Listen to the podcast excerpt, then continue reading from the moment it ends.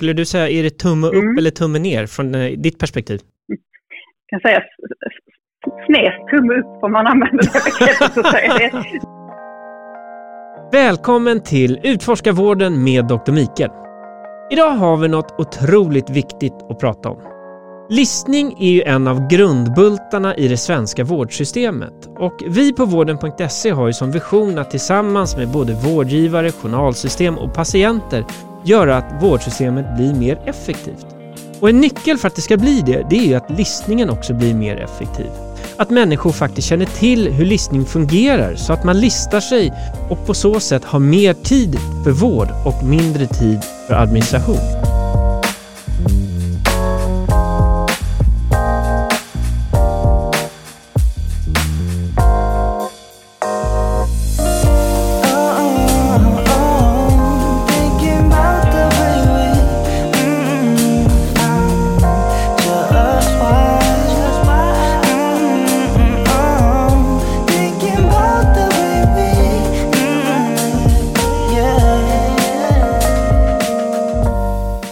Idag blir det en eh, specialdjupdykning om listning. Bakgrunden är det lagförslag som ligger ute på remiss där man bland annat säger att man automatiskt kommer lista till den vårdcentral som ligger närmast där man är skriven och att man inte får lista om sig mer än två till max tre gånger per år. Vilken funktion har listning i vårdsystemet? Alltså listning är ju att man väljer, det finns två olika system. Man kan välja vårdcentral eller man kan till och med välja läkare på vårdcentralen. Och så säger man jag vill gå hos honom eller henne. Och då kan man ju låta det här ske automatiskt då. Sen så får man ju göra undantag om någon flyttar ifrån Kiruna till Smygehuk. Mm. Så måste man väl få lista om sig då. Och det, det blir ju extremfall men för de som då inte bryr sig och söker upp så, sin vårdcentral så blir man hänvisad till en. Men det finns en, mm, en stora vinster att få. Mm. Därför att är det någonting, det vet, vi, det vet vi från all annan vård också, äh, så är det någonting som patienterna vill ha så är det kontinuitet. Mm. Och om du som doktor då kanske har på ett ungefär någonstans 900-1100 patienter och du kan dem, du vet vilken som har hjärtsjukdom, du vet vilken som har lungsjukdom, vilken som har ärftlig kolesterolhypermi, vilken som har det, alltså, här, då, behöver, då spar man ju tid. Då vet Mm. ju jag när, när Ulla kommer att vad hennes problem, nu är, är allergin sämre igen, nu Mm. har hudsjukdom, nu har eksemet blivit värre. Då behöver man inte ta allting igen. Träffar du en ny doktor då varje gång så säger Jo, det är så här att min mamma har alastma och jag har, och jag har eksem och då, då förlorar man tid och kontinuitet och ackuratess i diagnostiken. Så att vara listad hos en som man kan komma till blir en mycket högre vårdkvalitet helt enkelt. Och det låter ju nästan som att det skulle vara smart att ponera att jag har massa allergier. Då skulle ju nästan mina barn gå till samma. Ja, om det- de skulle bara få problem. Ja just det, och det tycker jag de ska göra. Det, och det måste man ju inte göra. Men, eh, Men om väl- man kan välja så skulle Ja, man föredra det. Är de över 15 så kan de nog, är de under 15 Ja, så då är det jag, BVC eller? ja, nej. då, nej, då kan man mycket väl gå till samma distriktsläkare. Ja. Och nej, det, det blir distriktsläkare även för barn då. Mm. Eh, och återigen så har ju då distriktsläkare specialutbildning vad det gäller barn. Jag vill ånyo betona vikten av och insikten av att distriktsläkare är specialister i Mm. allmänmedicin. Mm. Så att det är det här man, man vill gå till en specialiserad läkare. Det är de. Det är de, de är de bästa på att fördela eh, och jag tror inte någon distriktsläkare vill syssla med specialreumatologi utan då remitterar man den vidare. Mm. Eh, Vilket för oss osökt in på den här om man då är nöjd eller inte. Ja, så ja, kan visst. man begära sin egen eh, vårdbegäran och en egen remiss. Men om man pratar med sin distriktsläkare som säger att nu är min eh, reumatoida artrit så dålig att jag behöver ta extra hjälp och då säger den doktorn, ja det har, tycker jag också, jag skriver omedelbart en remiss, det är ju så det ska gå till. Mm. Men eh, vad tycker du då? Ponera nu att du blir automatiskt ansluten till din närmsta vågcentral nu när du Ja. flyttar till Göteborg. Hur, hur, vad tycker du om det? Ja, det är helt, för, för mig personligen är det helt okej. Ja. Vart skulle jag annars gå? Men om, om jag säger, det, det, är ju, det står ju mig fritt, jag behöver ju inte. Nej. Men om det sker automatiskt och jag inte gör någonting, då tycker jag det är rimligt. Mm. Att man har någon, att man beföljer liksom demografiskt, man för, då vet man vilka som bor i en kommun eller en, en stadsdel Mm. och att de hör till så att det blir jämnt fördelat. Mm. Om jag säger att nej, men jag vill gå i eh, Stenungsund istället därför att där, då får jag ju göra det men det, Mm. det krävs då ett aktivt val Mm. och det tycker jag är, det är okej. Mm. Och eh, vi på vården.se, eh, vi blir lite förvirrade själva vad det som innebar när man är listad. Så vi bestämde oss faktiskt försöka att ta reda på den fakta som finns om just listning. Och eh, om det är någon skillnad på att besöka en vårdcentral där man är listad på eller inte listad. Får man gå till en vårdcentral där man inte är listad? Ja. Kostar det samma peng? Eh, får man förtur? Eh, får man besöka vårdcentralen även om man inte är listad? Och alla de här sakerna. Vi har pratat både med Sveriges kommuner och regioner. Eh, vi har pratat med 1177 och en massa olika vårdcentraler. Och det korta svaret är att ja, men det skiljer sig mellan regionerna. Ja, Ja. det är lite tokigt men man kan väl veta om det där att man, ingen kan vägra dig vård Nej. om du dyker upp i dörren och så behöver så, men det som görs är en, ett, en bedömning av vårdbehovet. Mm. Om det ska, nu ska vi påbörja en neuropsykiatrisk utredning. Nej, kanske vi inte ska utan det måste man ha en remiss för. Mm. Men jag har eh, satt i halsen eller jag har en infektion som då ska man ju få vård oavsett var man befinner sig någonstans. Och alla de svaren vi har fått fram, de har vi sammanställt i en, i en guide på vården.se. Så där kan man gå in och eh, ta reda på allt man ska tänkas vilja veta då om vårdcentraler och hur listningen fungerar och vad man har rätt till. Ja, strålande.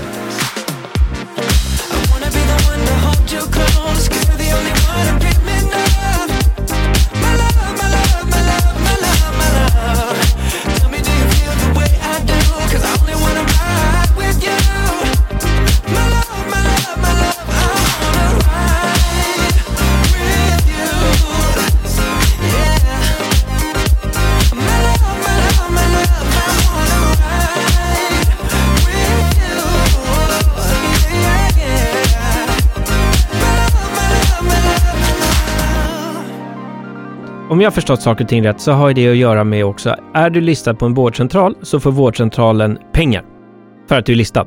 Ja, ja, precis. Man har bundit dem till det här. Och sen om man då har extra mycket så finns det en, ett, ett tak. När, om du överskrider det, det vill säga du tar fler patienter, Ja. så får du hälften i ersättning, vilket man kan tycka är kontraproduktivt. Så att om du jobbar på mycket och bra så får du mindre ersättning. Men det beror också på liksom hur många patienter man har. Men är det då att, eh, ponera att jag har tusen patienter, om jag kommer över någon viss nyckeltal då med för många besök utslaget på de här tusen, får jag mindre ersättning då? Som, eh, som doktor och vårdcentral så är det, ja det finns en sådana gränser. Okej. Men det är intressant att se då hur system är olika byggda. Vi har ju alltså inte, vi har väldigt mycket sjuksköterskor och läkare i vårt land. Och det, Har vi det? ja, vi har det. Det är en konstant läkarbrist och Ja, sjuksköterskebrist. Ja, precis. Men de gör, vi, vi gör liksom olika saker. Det är inte, vi har en, en enorm administration där, till exempel. Okej. Snittet på, ehm, det, eh, jag läste senast idag, eh, på ett, ungefär så är snittet för en distriktsläkare att de har 900 patientbesök på ett år. Eh, och det skulle motsvara kanske tre stycken per dag. Mm. Men sen en i Japan har 21 stycken patienter per dag. Oj! Det är ju inte, allt är ju inte bara att ju fler desto bättre. Nej. Utan det kan ju vara tvärtom att man har, men det är en väldig skillnad på kapaciteten.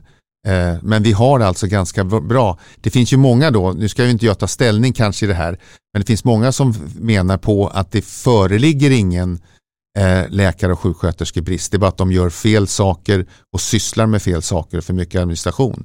Vi har fler barnmorskor än vad Danmark har, eh, apropå sådär. Så att Ja. det, vi får inte ut lika mycket av vårt system som andra länder får, känns det som ibland. Men då har jag en fråga, jag vet inte om du vet det, men ta exemplet då med Japan eller med Danmark.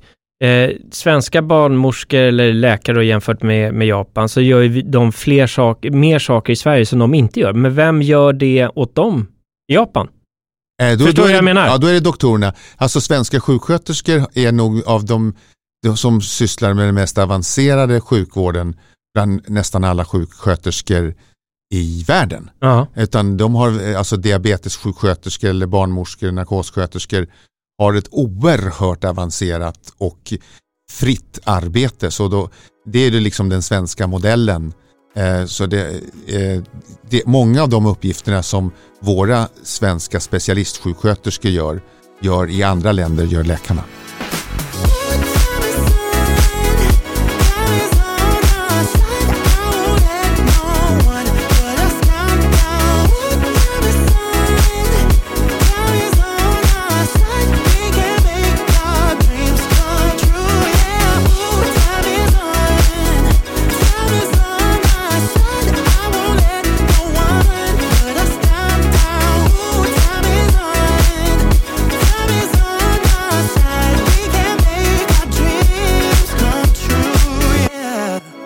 Vi vet ju att många av er som lyssnar nu, ni har ju faktiskt ingen aning om vad ni är listade. Och eh, om du nu är nyfiken och se var du faktiskt är listad idag, då kan du faktiskt redan nu gå in på vården.se så kan du se var du är listad.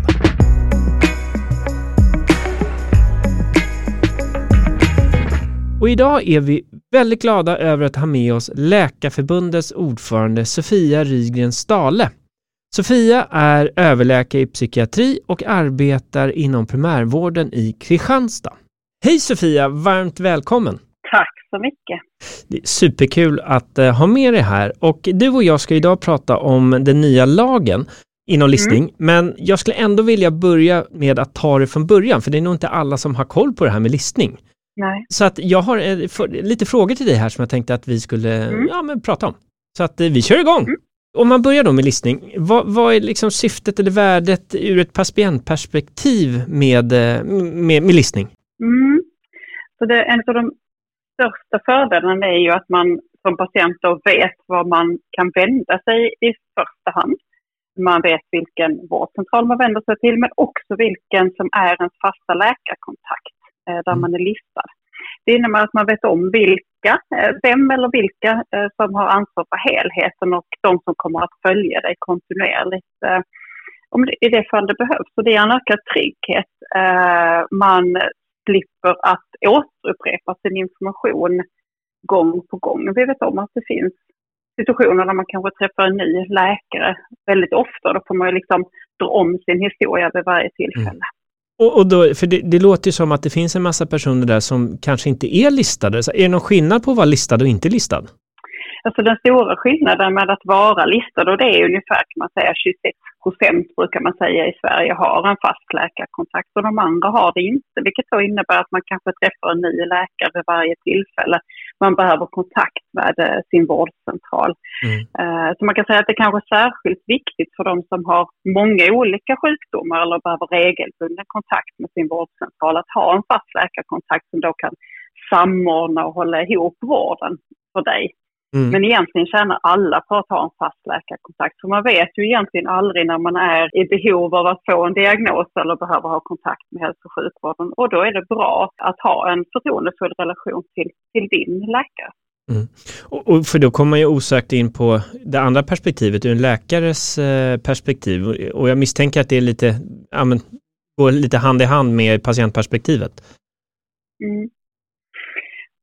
Den stora skillnaden är ju att man, man som läkare, som vårdcentralsläkare eller specialist i allmänmedicin, så både vill man eh, och behöver kunna ta ett, ett helhetsansvar för de patienter eh, man har ansvar för också kunna följa dem långsiktigt. Då har man då en, en, eh, en, en lista med patienter som man är ansvarig för och en, en lista eh, som är rimligt i antalet så att säga, så säkerställer att man som läkare kan ta emot samma patient vid upprepade kontakter och då erbjuda en, en bra och säker vård. Det innebär att man inte behöver sätta sig in och läsa på vid varje, varje kontakt utan då, då eh, känner man sin patient och man får också då bättre möjligheter att, att eh, snabbt diagnostisera och kanske snabbare erbjuda eh, behandling, så vården blir både mer patientsäker och effektiv. Mm. Och då, om man tittar då på liksom värdet eller syftet då från en vårdcentrals perspektiv, för att eh, listning det innebär ju också att vårdcentralen får en form av ersättning, men man får ersättning Mm. kanske när man besöker också. Hur, Hur fungerar det? För det tror jag väldigt många lyssnare som inte riktigt vet hur det här fungerar helt enkelt. Mm.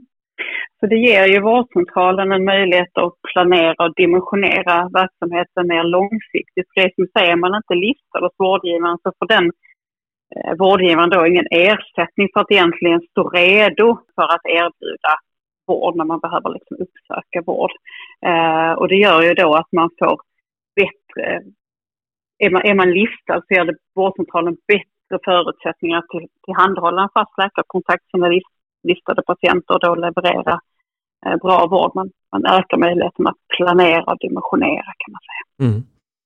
Och sen så har vi, har fått tagit del av en otroligt intressant undersökning som ni på Läkarförbundet har gjort via Novus. Och där var det så, om Mm. inte jag har fått fel uppgift här, men det är över eh, 2000 personer intervjuas om vad de tycker om fasta läkarkontakter i primärvården. Mm. Och det ni kom fram till där, det är att 6 av 10 faktiskt inte har någon fast läkarkontakt, Mm. men 8 av 10 skulle vilja ha det. Och sen så å andra Mm. sidan, 6 av 10 har en fast frisör, man, eller man vet vilken frisör man går till och det blir ganska Ja. märkligt i sammanhanget. Ja. Vad, vad beror det på? Ja. Jag tror att man har varit dålig på att organisera vården så att man premierar kontinuitet. Svensk hälso och sjukvård levererar väldigt bra man tittar till exempel på kvalitet. Vi, är- vi är duktiga på att leverera sjukvård av hög kvalitet, men vi är rätt så dåliga på kontinuitet och tillgänglighet. Eh, Man har inte jobbat strukturerat för att se till att det blir kontinuitet, att det blir att man är listad hos en läkare. Och, eh, och in, är det där någonting som att ni från förbundet skulle eftersträva någon, någon form av ändring av ersättningssystem så att det skulle främja det? Eller hur, hur skulle man kunna få bukt med det där? För jag vet till exempel i andra länder som eh, Danmark, om jag inte missminner mig helt, de har till exempel, där har man en fast läkare. Hur skulle Mm. man kunna få till det här i Sverige, tror du? Man kan säga nästan hela övriga Europa är organiserat så att det är kanske 90-95 procent, eh, kanske nästan upp mot 100 procent som har en egen vald fastläkare. Så att Sverige Okej. sticker ut kan Ja. man väl säga i ett internationellt perspektiv.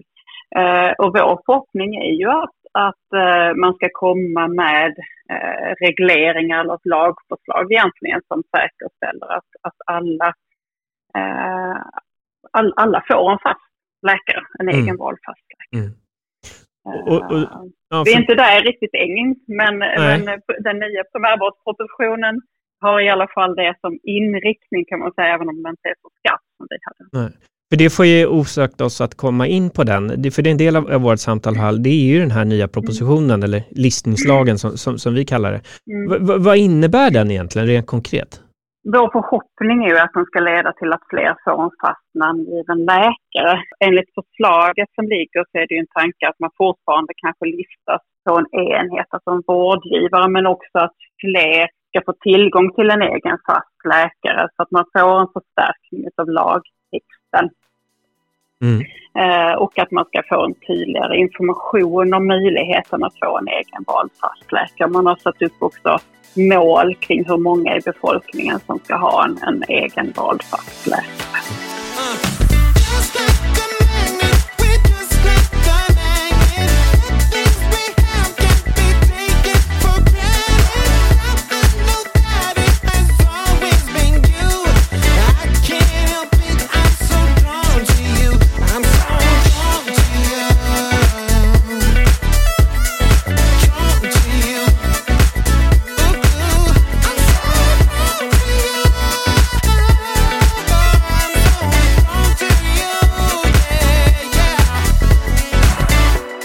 Hur tror du det här kommer påverka arbetsmiljön? För jag vet, många läkare, man hör ju hela tiden hur arbetsbeläggning och och stress och så vidare. Mm. Hur tror du det här kommer påverka vardagen för läkare och sköterskor? Det kommer ha en positiv inverkan i vår bedömning. Vi vet om att det finns regioner som har gått före och listat på läkare och haft en begränsad lista då så att man får ansvar för ett rimligt antal patienter så att man känner att man kan göra ett bra jobb och finnas där för de patienter man har ansvar för. Mm. Och då vet vi om att det är fler som blir intresserade av att jobba eh, på vårdcentraler. Man har eh, liksom det är påtagligt då att man har lättare för att rekrytera och behålla personal. Man kanske går upp i tid så att, så att eh, man, man märker att det blir många eh, positiva spiraler kan man säga när man listar på läkare och, och har en, en begränsning i hur många man har ansvar för som, som enskild läkare. Men, men om, om du skulle ge den här eh, lagen ett, eh, ett betyg, skulle du säga är det tumme upp Mm. eller tumme ner från, eh, från eh, ditt perspektiv?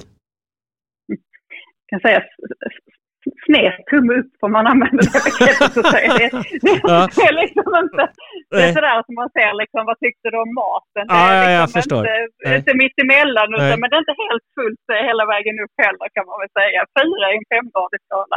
Man kan säga att det är ett steg i rätt riktning, men vi hade ju önskat att förslagen var skarpare, framförallt när det gäller, gäller listning på läkare, så att man inte är listad på huset, vårdcentralen. Mm. Huset lär ju inte känna dig som, som individ eller person. Mm. Eh, utan det är ju den enskilda läkaren eller de som jobbar på vårdcentralen som lär känna dig. Så vi tycker att man skulle lista på, Mm. på läkare och att man då eh, som vårdgivare själva gavs möjlighet att begränsa antalet listade. Och det handlar ju egentligen om patientsäkerhet, vårdkvalitet, arbetsmiljö. Mm. Och, och hur, eh, vad tycker ni är en rimlig nivå på, för det, det har ju skrivits mycket i press om listningar, Mm. att olika vårdcentraler listar på ganska mycket personer på kort tid. Om man skulle införa en riktlinje eller ett tak, hur, hur mycket är rimligt per läkare att kunna hantera? Generellt sett. Det är en fråga man de- debatterar väldigt mycket och det beror ju lite grann på, eh, på, på vilka som finns på listan så att säga. Vi brukar Ja. säga att absolut maxtak ligger på 1500. Sen kan det vara så att man kanske har ansvar för äldreboenden till exempel och så som Mm. gör att man då behöver lägga ner mer tid och på så sätt kanske man behöver ha en ytterligare begränsning på listan eller man har stora uppdrag inom forskning och utbildning till exempel. Man ska Mm. ha en begränsad lista. Om man räknar på heltid, alltså man jobbar heltid till Mm. exempel. Och, att, eh, absolut maxtak brukar man säga på 1500 men kanske många kommer att landa någonstans som är lite lägre än det. Ja, ja. ja men, eh, tack för bra svar. Och, och eh, en, en annan grej i det här la- förslaget är ju att man som medborgare då bara får lista om sig två till tre gånger per år. Hur, vad, vad- vad tycker du om det? Är det inte en, en rättighet man har att man får välja lite som man vill som patient? Och det är där vi ser att, att eh, det skulle vara en så stor fördel att få rätt att välja vem man listar sig hos. Så att säga, vilken läkare vill jag lista mig på? Det tycker vi är, liksom är det mest centrala. Och sen kan man säga att det är väldigt få som listar om sig flera gånger än två till tre gånger per, per år. Och det, det finns i, i förslaget ändå en eh, möjlighet till att, att lista om sig fler gånger om det finns särskilda skäl. Man kan ju flytta till exempel. Man kanske byter arbete så att man reser på ett annat sätt eller är bosatt på ett annat ställe. Eh, Så det kommer att finnas en möjlighet att lista om sig eh, fler gånger om det finns särskilda skäl. Mm. Och är det någon, någon klar eh, kategori som gynnas av det här nya förslaget? Vi kan väl egentligen säga att leder den till att fler får en fast läkare i primärvården med ansvar för ett rimligt antal patienter, då hoppas vi verkligen att, att, att reformen nu leder till det. Då kommer egentligen alla eh, att gynnas. Eh, det är bra för patienten med kontinuitet i vården. Eh, det underlättar för, för läkaren som snabbare och bättre lär känna sin patient och då också har lättare och snabbare då kan ställa diagnos och behandla. Det blir också mer effektivt. Kontinuitet i kon- kontakten mellan patienten och fast läkare gör ju dels att vi då kanske eh, kommer till behandling snabbare och att risken att man som individ eller patient faller mellan stolarna är mycket mindre när det är tydligt vem som är medicinskt ansvarig för patienten. Mm. Det är också lättare för de som eh, som jobbar i teamet runt patienten och alla vet vem, vem det är som har det yttersta medicinska ansvaret. Eh, Det är lättare med det förebyggande arbetet. Bedömningen är också att det kan underlätta för övriga vården, så att säga, akutmottagningar till exempel. Där bygger man en, en bra och stabil bas, alltså första linjens sjukvård, primärvården, så, så, så underlättar det egentligen på hela hälso och sjukvårdssystemet. Att man kanske då lättare vet var man ska gå när man har till besvär så Mm. man inte går till akuten i onödan. Ja. Ja. ja, och att man kan bygga upp en bra, bra kontakt mellan kanske primärvården och den fasta läkare och övriga delar av hälso och sjukvården. Ser, ser du någon kategori som kan tycka att det här förslaget är precis sådär? Eller som, som får det tuffare helt enkelt? Ja, ehm, Jag vill inte kalla det förlorare, men du förstår hur jag menar. Ja, jag förstår vad du menar. Och på något sätt kan man säga de vårdgivare som inte kan erbjuda god tillgänglighet både vad det gäller fysiska och digitala besök, där skulle man kunna säga att det är de som ändå får. Finns det någon ambition i det här förslaget att, att det det är den här kvoten vi ska uppnå? Eller, eller från förbundets sida, vad tycker ni du är en rimlig ambitionsnivå eller mål att uppnå? Alltså det långsiktiga målet måste ju vara att man ska upp i princip i 100 procent som man har i övriga delar av ja, åtminstone våra näraliggande länder och, och i Europa. Eh, det är en rimlig målsättning att tänka att, att siktet är uppåt 100 procent. Sen kommer det ju behöva ske etappvis och, och eh, det man har aviserat som mål eh, i, i näraliggande tid är ju 55 procent. Och men, men då återstår inte så mycket för mig än att ge dig ett stort tack eh, Sofia för att du kunde berätta för alla lyssnare om det här nya förslaget och faktiskt hur viktigt listning är både för patienten ska få en bra vård men även för då personalens arbetsmiljö. Så från oss på vården här, jättestort tack! tack själva. Till er som lyssnar nu, gör som eh, Sofia, eh, ordförande för Läkarförbundet, säger. Ta reda på var du är listad och är du inte det, se till att lista dig och du har också all rätt att begära att få en namngiven läkare.